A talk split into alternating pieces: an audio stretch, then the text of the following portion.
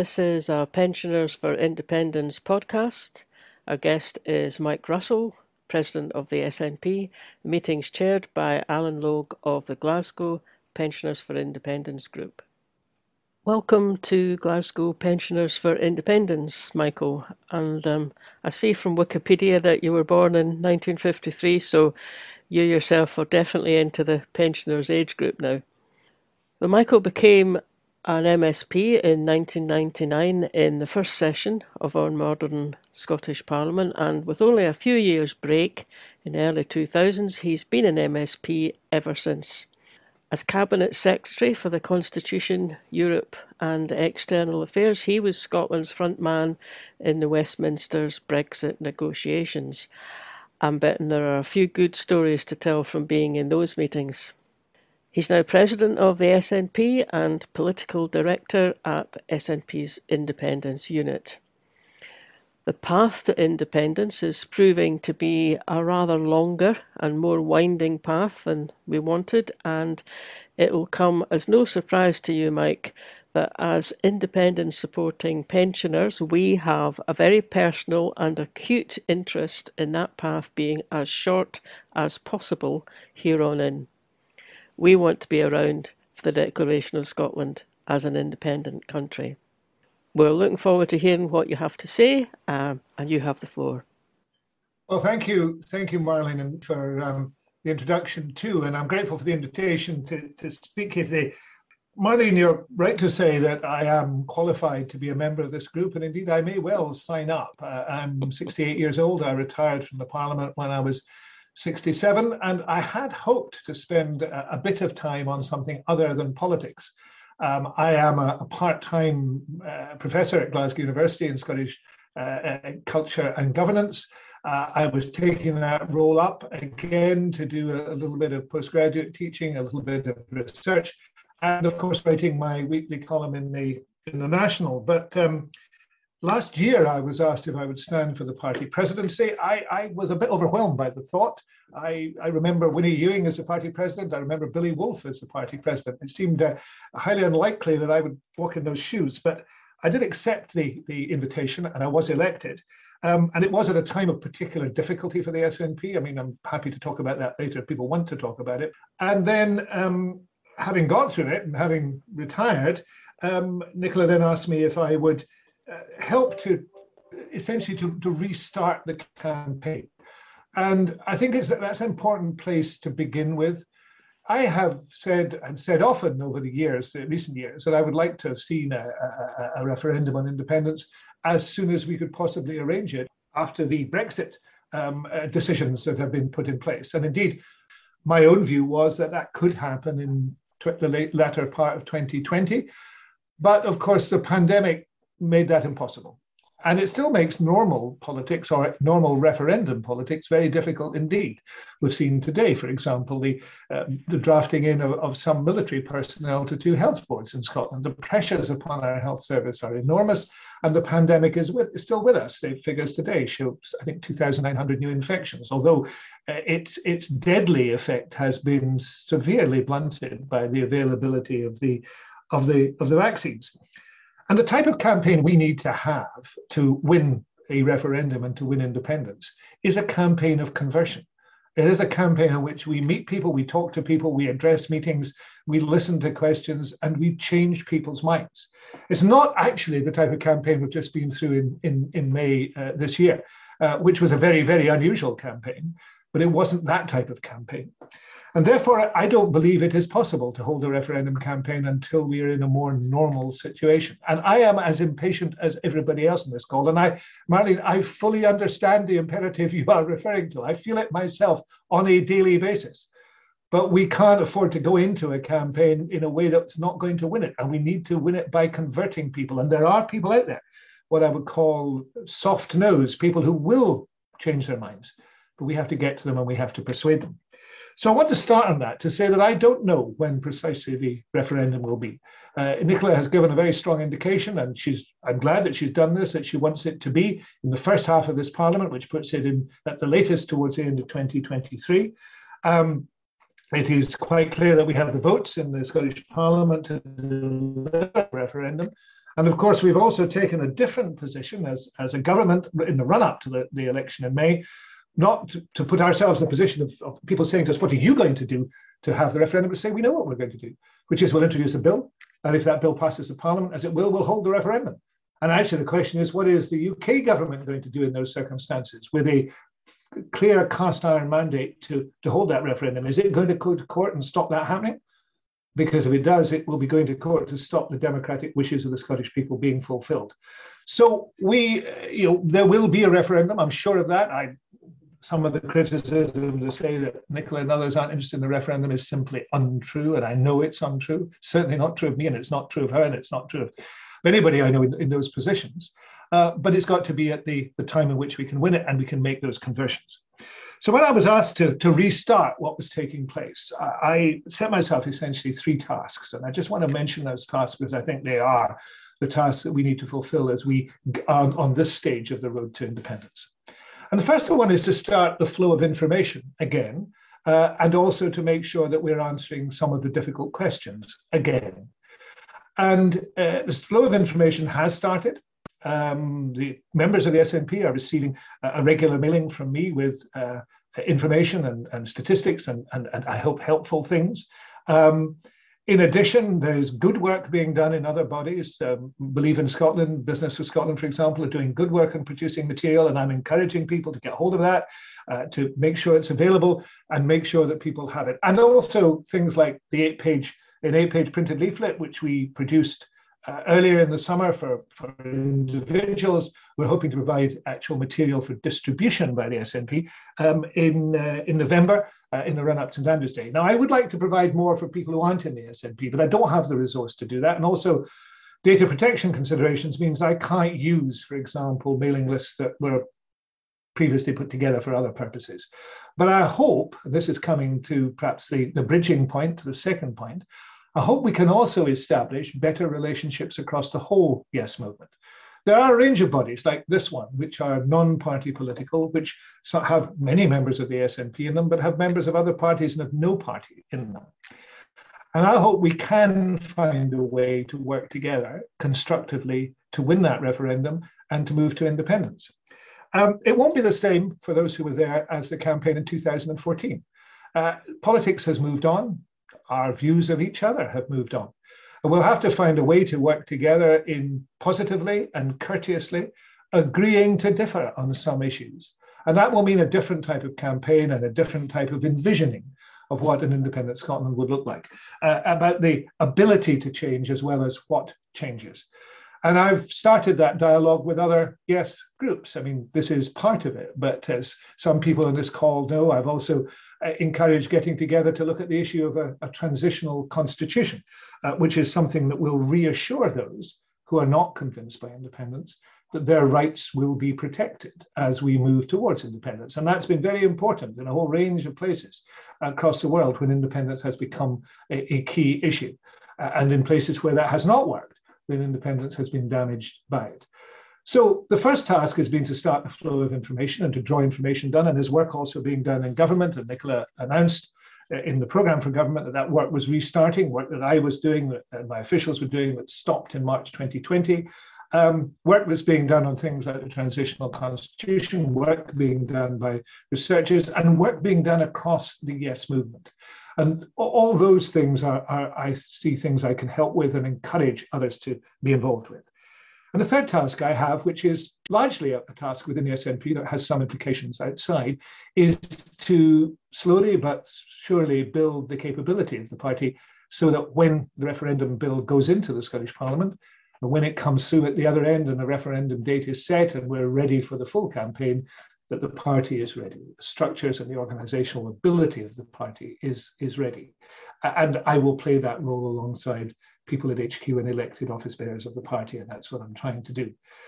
Now, all that is regrowing the campaign as far as the SNP is concerned, and also engaging with others in a way that we weren't able to do during the pandemic, and also during the difficult winter and spring when we've had disagreements within the Yes movement that, in, you know, for many of us, have been I been very disturbing and, and very difficult. You know, it's it's no secret I was Alex Salmond's campaign manager in 1990 when he became leader. I worked very closely with him, as did Nicola, as did John, and it's been it's been a difficult period for us, and a difficult period for everybody in the movement. And I can understand the frustrations that have built up, but we have to get through that. We have to move through that. we have to get on with the task of building the independence campaign, and that's what I'm trying to do.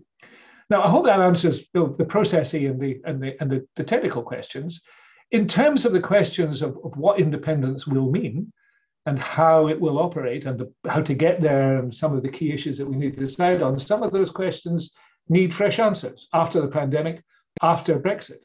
They're, they're not the same answers that are contained in this uh, this wonderful publication, which I keep on my shelves, uh, Scotland's Future, which was, of course, our our manifesto for independence in 2014, launched in at the end, in, I think, in November 2013. And uh, I used it uh, as my core document going round Argyll and Bute. I, I, set myself the task in, in 2013 and 2014 of doing a, a meeting in every village hall in Argyll and Bute. And those of you who know Argyll and Bute know there are a few village halls. Um, and I think I managed almost all of them. But it won't be the same as that because many of the things in that, not all of them, have been passed by by Brexit and by the pandemic and by where we find ourselves. And other issues arise, such as, you know, maybe we need to have aid memoirs for people on key issues, but maybe we don't need to produce another 600 pages. Maybe the 600 pages was the approach for that time and is a different approach for this time. But we do need to provide uh, solid information. And we know from opinion polling and we know from, from focus grouping that people want impartial information. They want information they can rely on. And they don't necessarily feel they get that from political parties, uh, but they don't necessarily get it from, from, from yes groups either. So we need to find ways of, of securing that for people.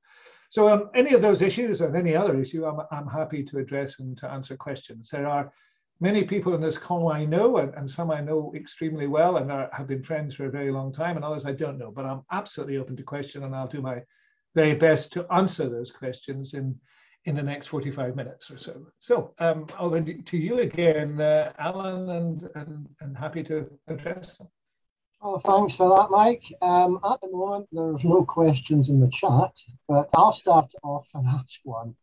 As our name um, suggests, we're all pensioners. Uh, in the last referendum, that was one of the big scare tactics uh, that was used against the voters, uh, even outside the polling stations uh, if you vote yes, you'll lose your pension. And of course, there was the letter from the DWP, etc. But my, I'm asking if the SNP or yourselves are considering any sort of consultation like you're doing on the Constitution uh, on how uh, an independent Scotland can have a decent pension, which in turn would reassure the pensioners. Will yeah. give us um, more ammunition when we're out dis- discussing it. Yes, I mean, I, I think there's a number of strands to that that we can reassure people with and, and, and point forward with. One is the Social Justice Commission that the party set up and which reported um, last earlier this year, uh, which is very focused on two things. Firstly, the ability to do things better in the well-being economy, and, and that includes pensions. And then the and that's that's an ability that is granted to any party uh, in an independent Scotland because we will have the ability to do all of those things, which we don't do, have now. And then, secondly, what specific commitments would we enter into?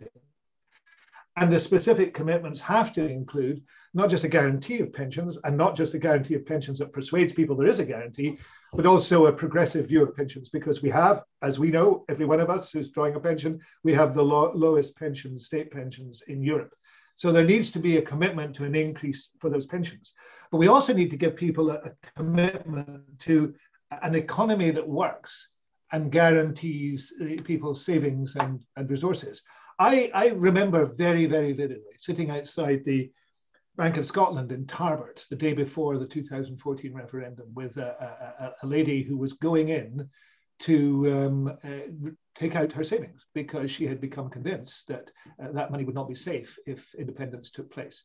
So we have to reassure people uh, about that too. And those are both things that can be done by the work that was already started within government when I left and which can now be completed as we as we move out from the pandemic.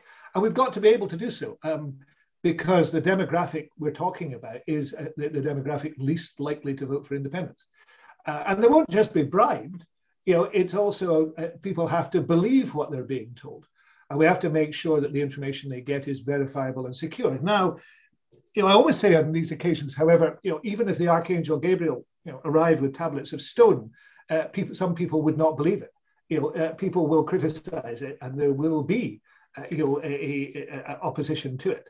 But we need to find a way that what we say has that credibility and also has that detail. So yes, Alan, that is being addressed and will be addressed.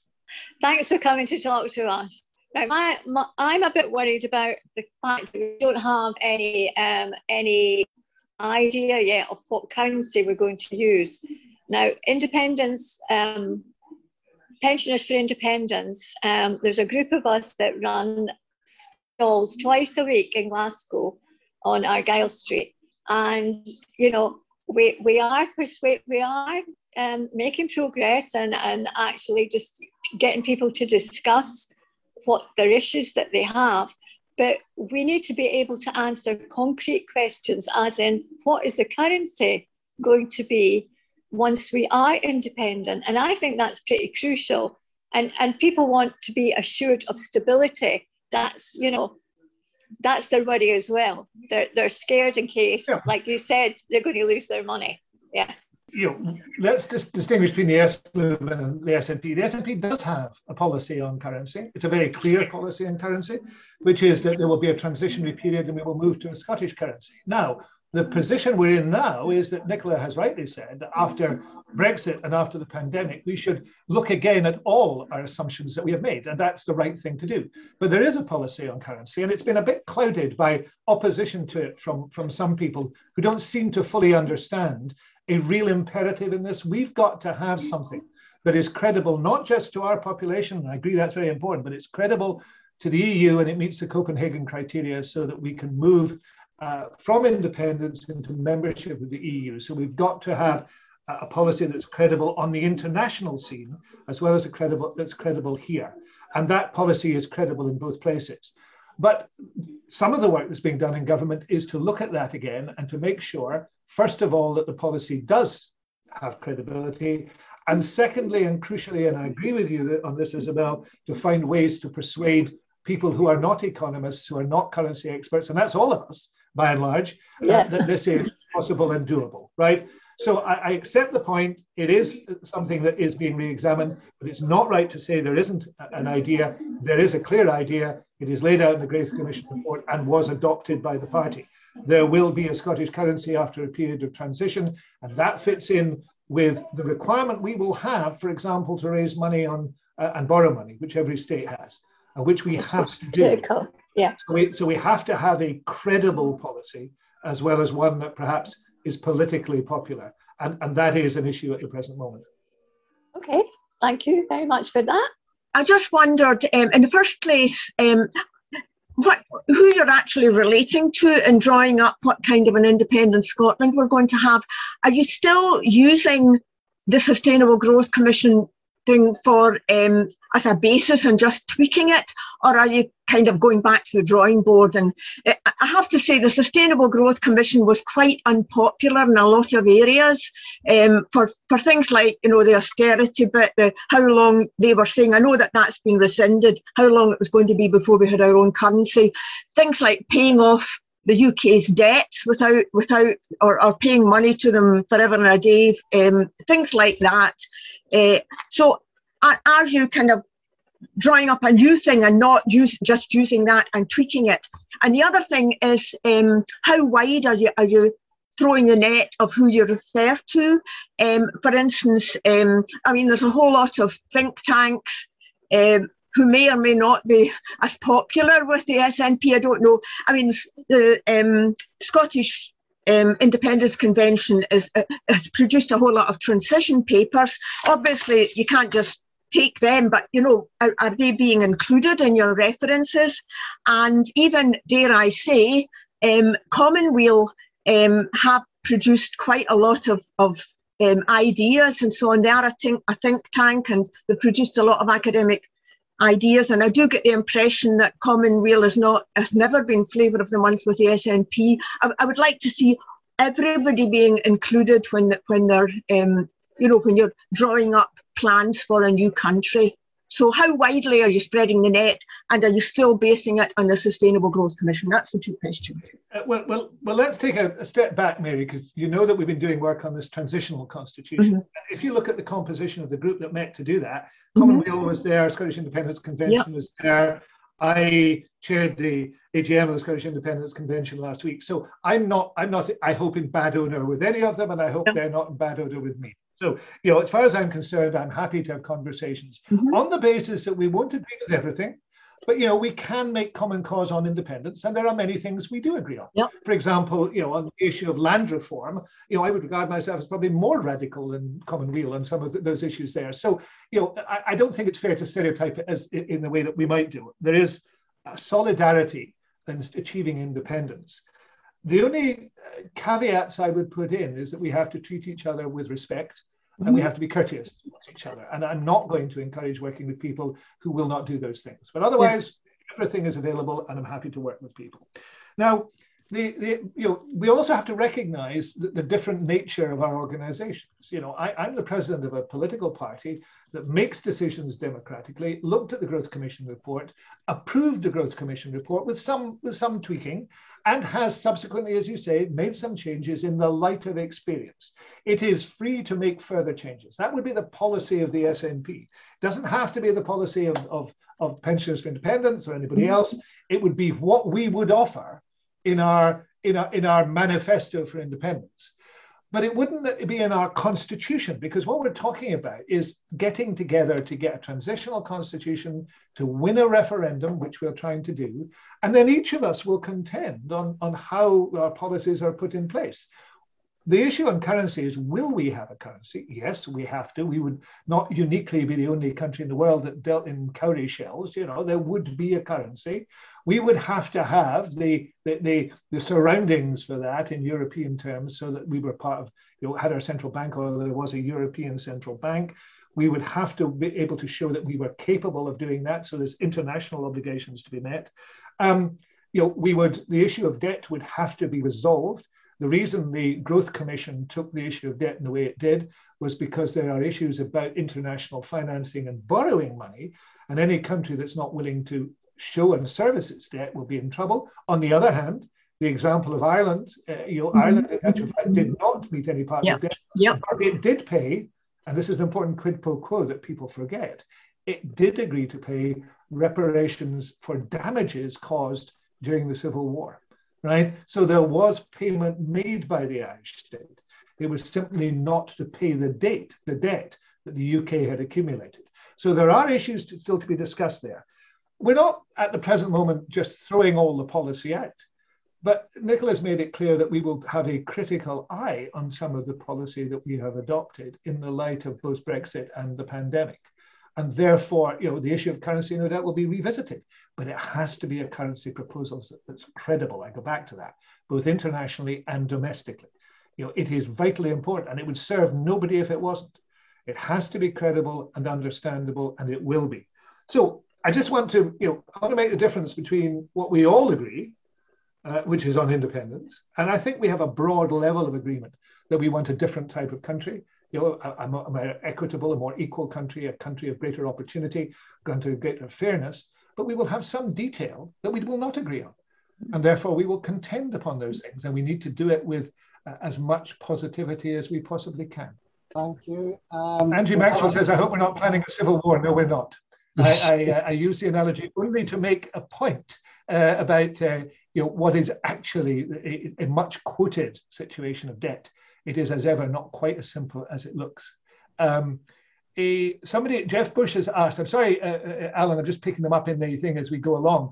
The title of the talk is A Route to Independence. Did I get a hint that the Scottish Government has given up the Section 30 route and is prepared to just go straight to Holyrood authorised referendum? Well, in a sense, uh, that is what the manifesto said in, in, in May. It, it, we published a bill. There are three bills that are important here. Two have been passed the generic referendum bill, which I took through 18 months, almost two years ago, which makes the general arrangements for any referendum, which we did not have, uh, which exists in England and Wales in the PPERA legislation, but we didn't have. So we did that. The franchise bill, which gives a very wide franchise, indeed, a franchise based on residence, not on, on citizenship, which is, I think, very important. And then the third bill we published in draft form just before the election. And that bill says you know, what the question would be, and we'll make the financial arrangements. And we've said we'll bring that in at the right time, we'll pass that, there's a majority for it, and then we'll proceed to implement it. Now, there's no harm as a side bet to say, you know, by the way, can we have a Section 30 order? But it's not dependent upon that because we have said that we will bring that bill and we will put it in place. Um, and that's what we, we should do. And Craig Dempsey, what is plan B if Johnson says no? Well, that gets us back to the old thinking, you know, which is what are you going to do? What we're going to do is quite clear. We're going to put the bill in and we're going to operate the bill and we're going to run through the bill. Somebody else, if somebody else then comes along and says we want to stop this, that's their business, but we'll defend that very vigorously. But you know, we devolution is as it is. We want to move on from devolution, and this is the way we believe we should do it. And we want the UK to get wise to that, and you know, we're going to continue in that thing. Uh, just to come back, Mike, on the uh, on the point, if you're going to uh, go ahead with the referendum anyway, could I question the uh, rationale of even asking for a Section 30? Yeah, you can you can question whatever you like, uh, and and and happy to have a debate about it. Um, I think that it is probably necessary in terms of international views, and I go back to the international view. I think it's necessary to show that you have you have endeavoured to do everything possible to get an agreement on having it.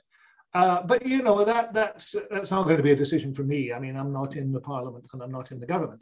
Um, I think there is some sense in doing so, uh, but equally, it is not dependent upon that, um, and we wait and see what happens thereafter. I disagree that it's necessary to do that internationally. If you you can name on the fingers of one finger the number of countries that have become independent and internationally recognized as a result of a referendum um, it's just not correct that we need to that we need to ask for Section 30 in order to uh, gain uh, to seek and gain international recognition. That's incorrect. Well, in your opinion, Jeff, it's incorrect. I, I've heard opinions to the contrary.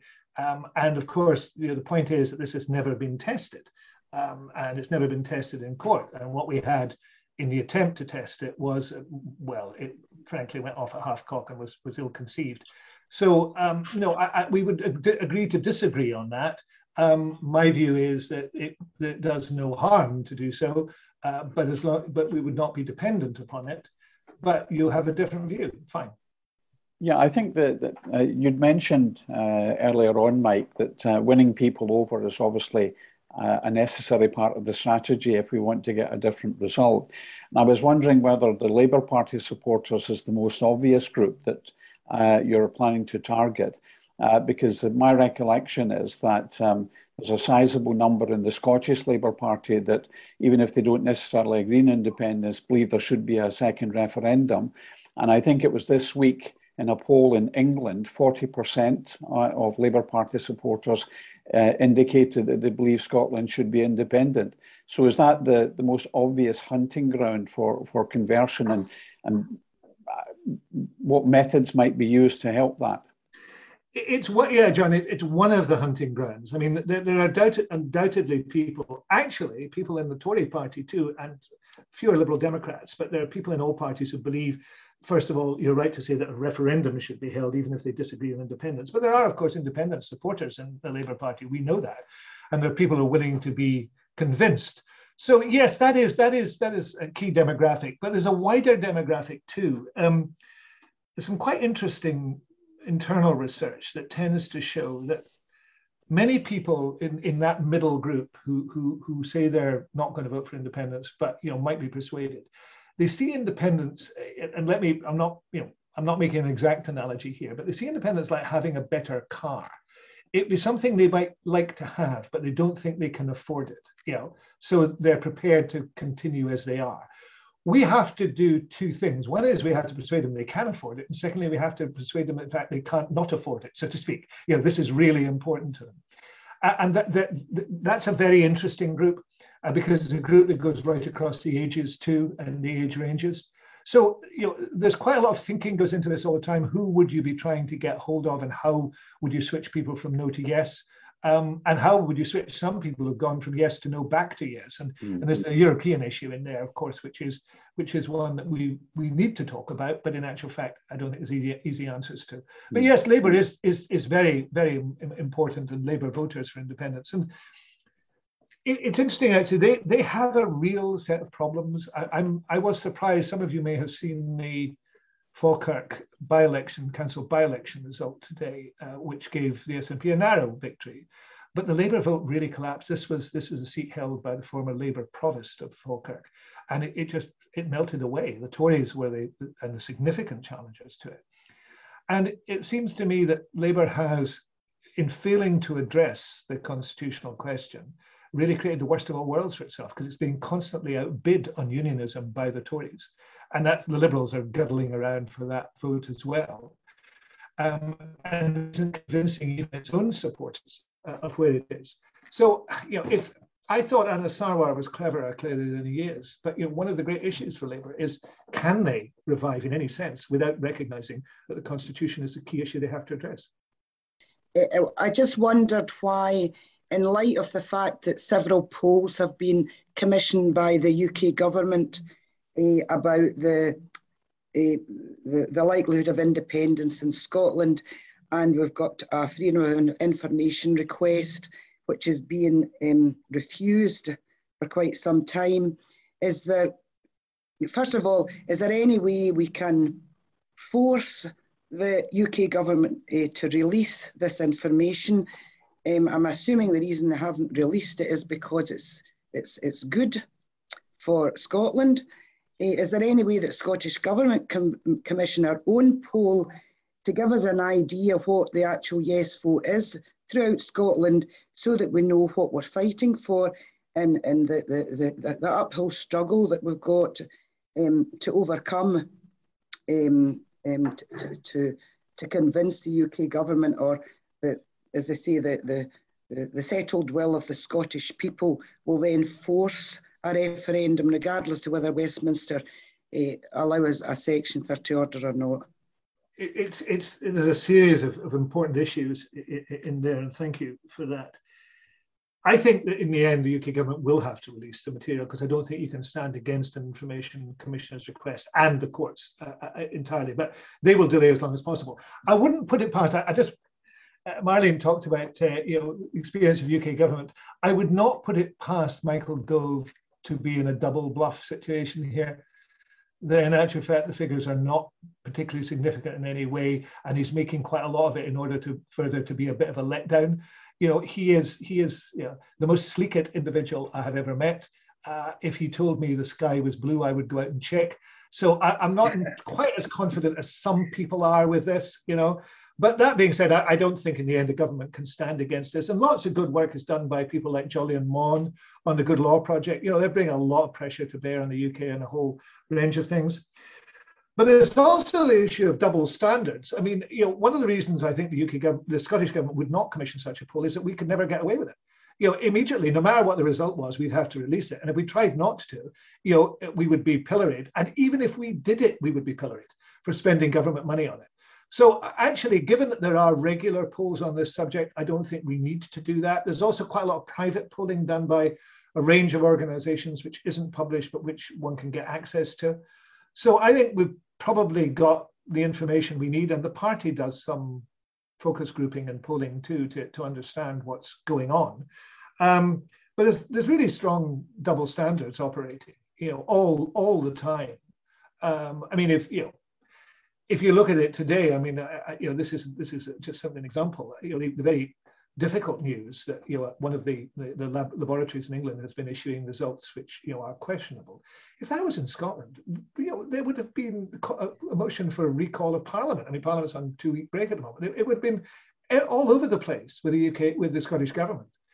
But I've read all the reports, and I can't see any criticism of the UK government at all in it.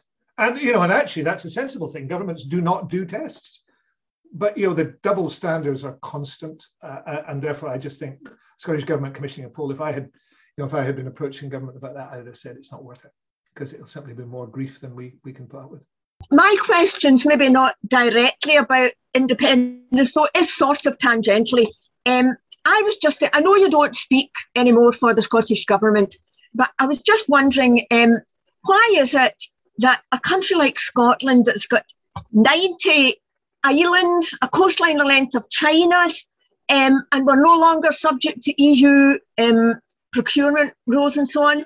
Why is it we can't kickstart a shipbuilding industry? And Romania, much poorer than we are, virtually landlocked, away off the other side of the planet, far away from the Atlantic, they seem to be able to get a chance anyway in muscling in, in, in our shipbuilding. Now, I know about McCall's problems with, with um, fulfilling their, their current um, order book and so on.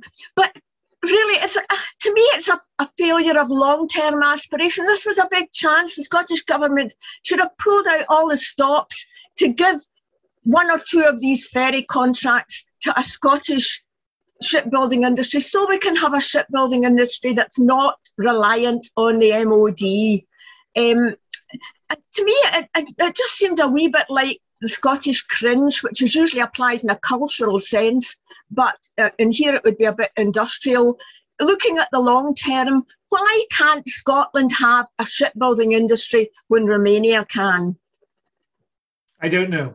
I have no idea why Scotland can't have a shipbuilding industry in Romania. I do know the, because I'm very close to the ferries issue still, I do know it is all an enormous disappointment. And what has happened at Ferguson's, and I supported the buyout Ferguson's, has been a massive disappointment. Mm-hmm. But I also know that, eh, you know, I mean, I, I, would, the trouble with this, when you're asking me this question, is I would go a step back from this. And I would say, I do not believe that we should be commissioning eh, two new ferries for the Islay run in the way that's being done.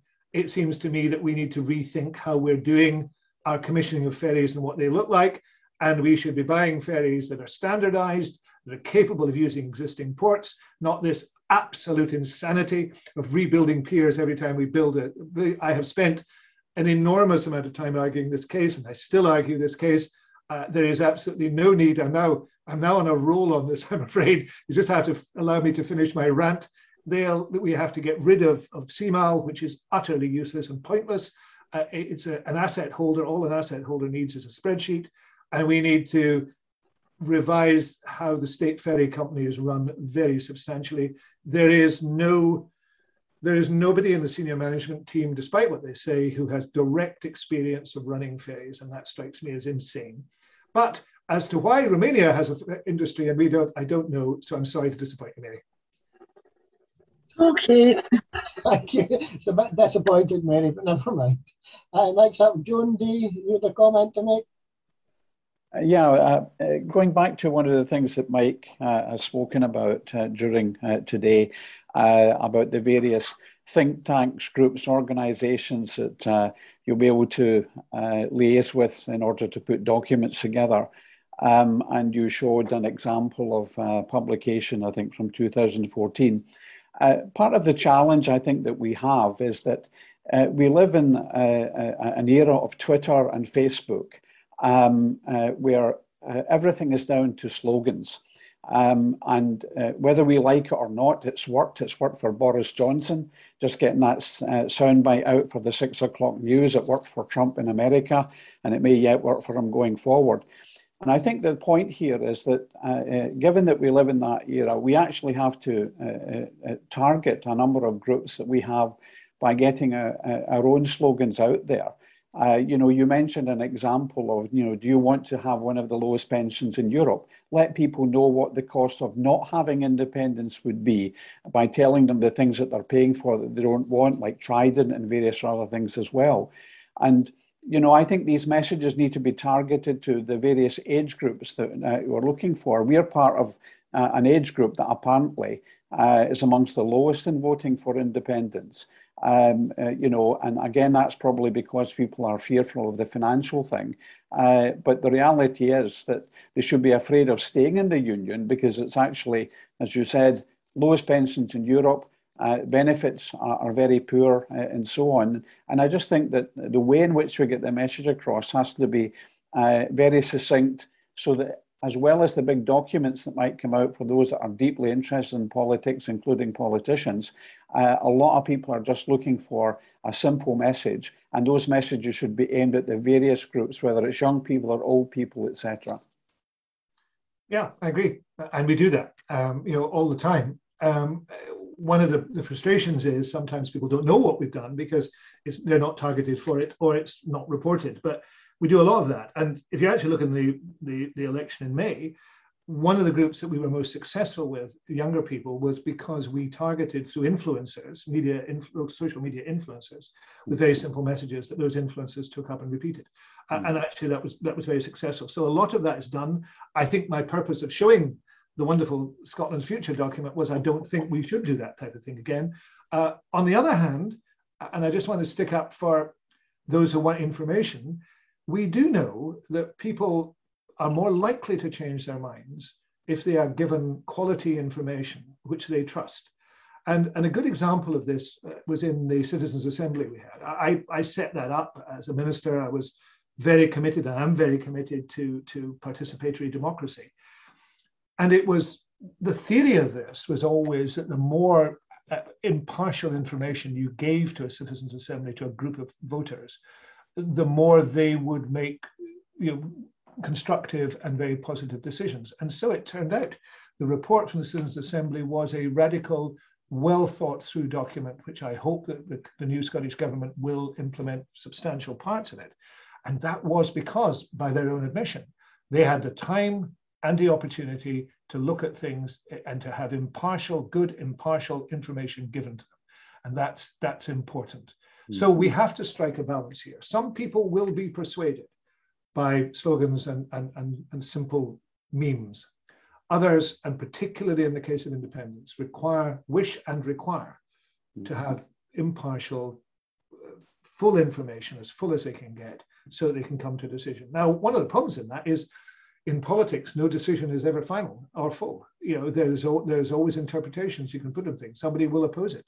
You know, um, I think it was Andrew Wilson who observed on one occasion that you know if the SNP invented the light bulb, Labour would say it was a dangerous anti-candle device. You know, there's always another position that you can take, and it's a question of, of how you do this. But I, I, I agree with the thrust of what you have argued. But it's I'm just thinking, for example, of the work complex. that I think probably most people have seen of organisations like Led by Donkeys, who um, you know, by projecting images onto buildings, including the House of uh, Parliament, um, and various other videos on, on things like Twitter, um, you know, have reached a fairly wide audience. I do agree that, it, I mean, it might even be the initial way of attracting people to seek more information, the detail that you're referring to. Uh, so I just think it's about making sure that the campaign is is pertinent for the era that we live in and, and the attention span of many of the people that we're trying to convert. Well, you know, so far so good. I mean, you know, to, to, to you know, without blowing, uh, you know, the SNP's trumpet too hard, you know, we've won four elections on the basis that we've got more votes and more seats than anybody else, and that is to do with communication, and it is do, to do with more people accepting that communication is valid to them than, than otherwise. So I think I think we fully understand that. I think the question is constantly to keep it fresh, and it does keep changing. I mean, I'm, you know, I, I, I tweet regrettably. I, I, often think, you know, it's it's one of the less pleasant things to do in life. Um, but uh, you know, I Instagram, and of course, I do a daily photograph on something called Blip Photos. So I'm reasonably social media savvy, but I do not TikTok, and I cannot see circumstances arising in which I will TikTok. You know, and so that that's, that has passed me by. And no doubt there will be new social media which will come in, which will pass people who presently TikTok by uh, you know, you can't be on the cutting edge all the time. But there are, we need to keep changing as a party. Unfortunately, we do employ people and work with people who are on that cutting edge and who do understand it. So, if you want to expand on that subject of the UK assets, um, that could cover it. Okay, I mean, I, agree. Assets and debts and assets go together. That is a complex negotiation we're going to have to have. Um, and you know, therefore, the debt issue is not simple. It's not simple either in, in precedent, and it's not simple in terms of how it's negotiated. Uh, and we'll be negotiating with people who you know are not trustworthy too. I mean, we've seen. You know, I had five years as a Scottish representative on the Joint Ministerial Committee on European Negotiations, uh, you know, I've seen them at their worst and, and, and worse than worst. And you know, we're going to have to be prepared to negotiate with people who, who won't do it honestly and won't do it straightforwardly. I mean, what is happening at the moment with the Northern Irish Protocol was exactly what they always intended to do. You know, Gove was talking about this uh, 18 months ago, which is get it done, get it signed, and then say you don't agree with it and you want to renegotiate it. And that's precisely what is, is going on now. That's what got the European Research Group, the, the, you know, the real fundamentalists of this over the line and into support of, of Johnson. That commitment to them made, as we know from the indiscretion of Ian Paisley Jr. yesterday, made to the DUP and to the ERG, that not to worry, just hold your nose and vote for this deal because we won't honor it. And that's um, that is what is now going on.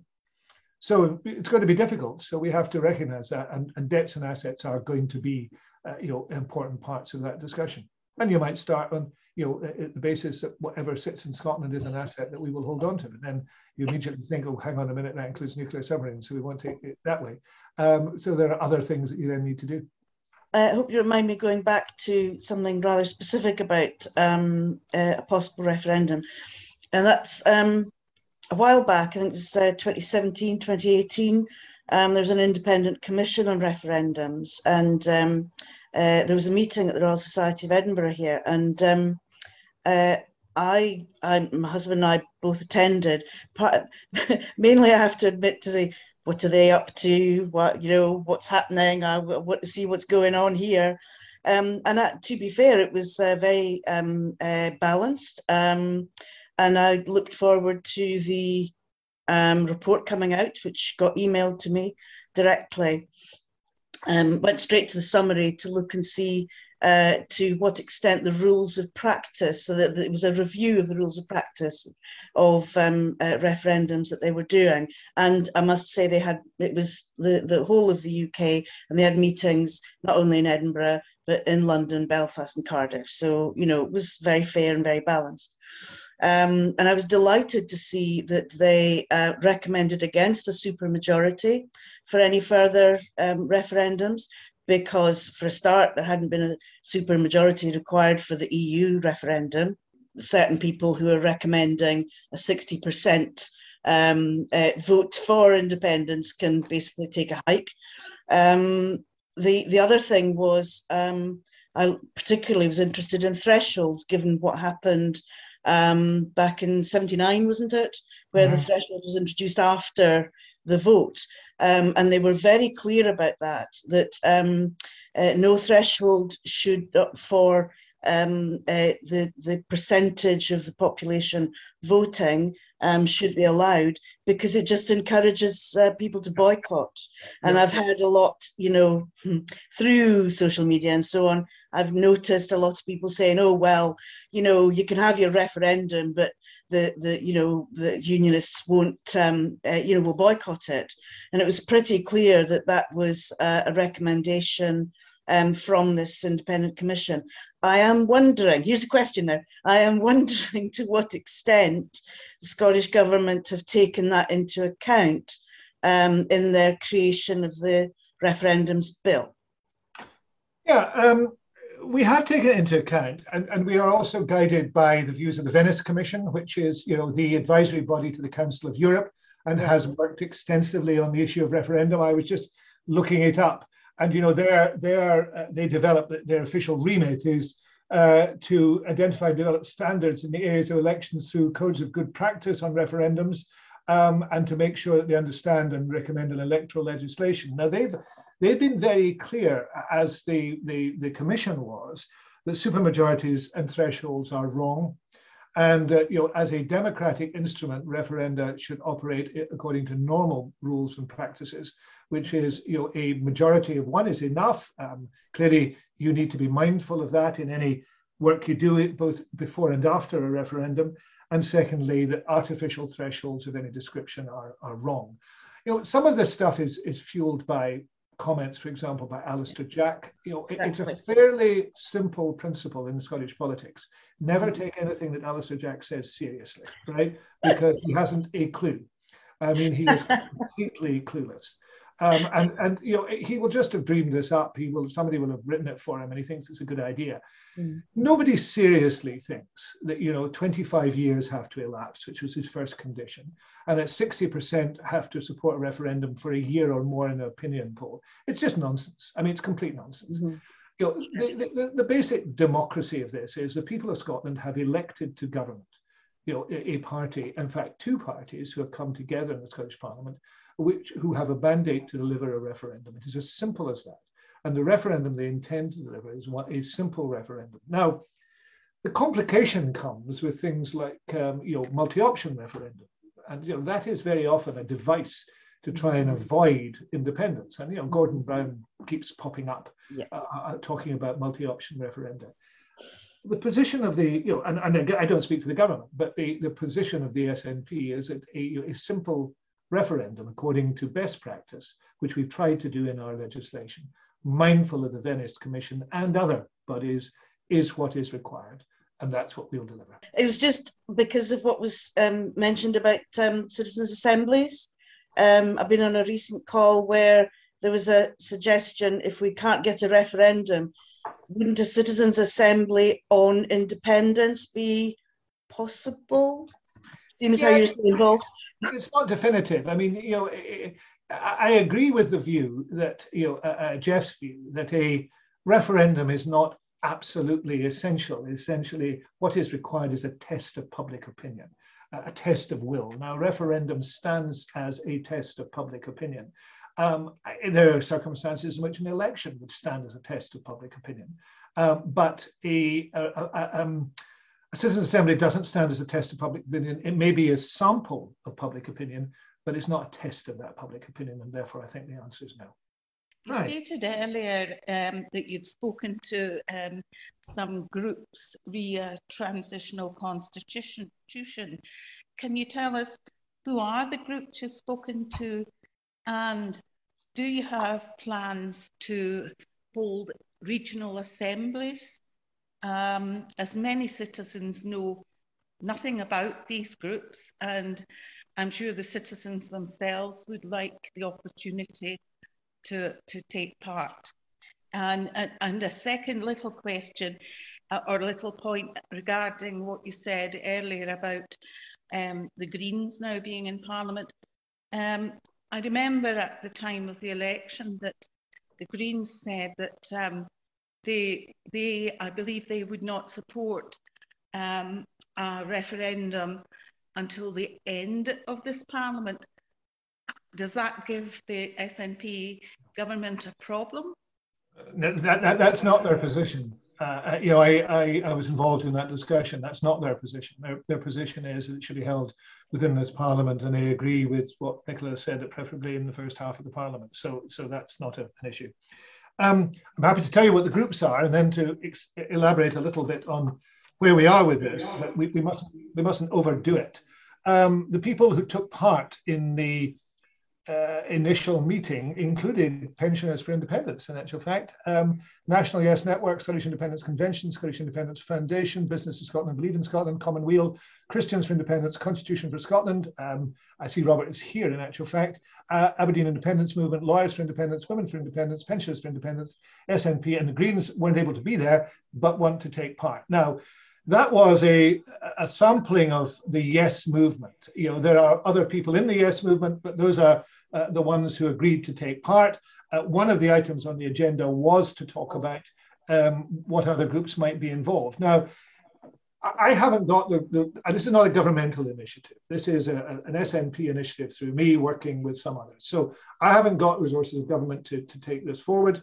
Uh, what we have put together is a little resource to work with Dr. Elliot Bulmer, who has written extensively on this um, and who will help uh, to draw up a, a, transitional constitution. Now, what it isn't is a final constitution. Now, I, I want to absolutely stress that 110% because a couple of people got the, the wrong end of the stick on this uh, when you know I was talking about it at conference, and, and I don't want people to be misled about this if we were to try and draw up a, a, final constitution of independent Scotland, secondly, it would be wrong because that's the job of all the citizens, and all the citizens must be engaged in that.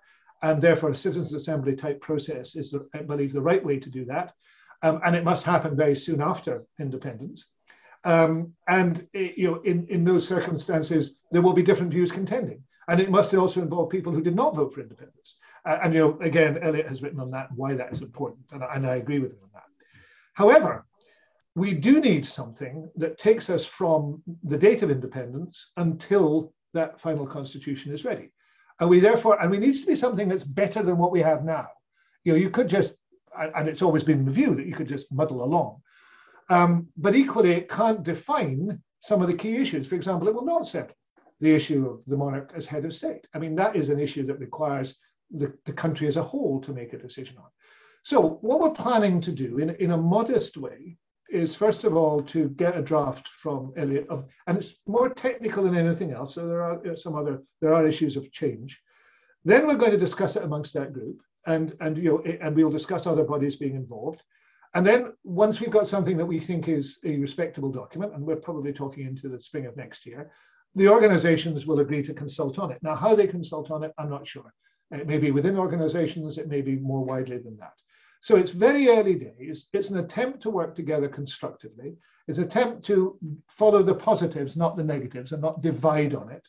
And it's not an attempt to finalize what's going to an independent Scotland is going to look like. It's an attempt to make sure that we can reassure people, for example, uh, you know, I, I, hope they won't need reassurance that the SNP's motives are pure, but they, you know that we are not in the business of forming a one-party state, and that there will be, you know, the, all the recognized and important protections for citizens and the protections of their rights. Uh, to go back to the Irish situation, of course, after you know uh, the establishment of the Free State and then the establishment of the Constitution, there were people who felt very badly done to. There were people who felt that this had been an unfair process and it had been a process that worked against them and their interests. We want to make sure that that does not happen, that we can engage with, with people and, and make sure that people are included. So that is what we're trying to do. I, I'm not going to overclaim for it. And I'm certainly not going to get into the position that it's uh, the be all and end all and the center of our work, because we've got to hold a referendum and win a referendum before this even becomes relevant. But it is an important step forward. And I hope that you know bodies like Pensions for Independence will will discuss it and find it useful. So I attended that meeting, Mike, and that's fully what we intend to do. Once we have the agreed document, we will then send it out to our members and ask for their comments. Good.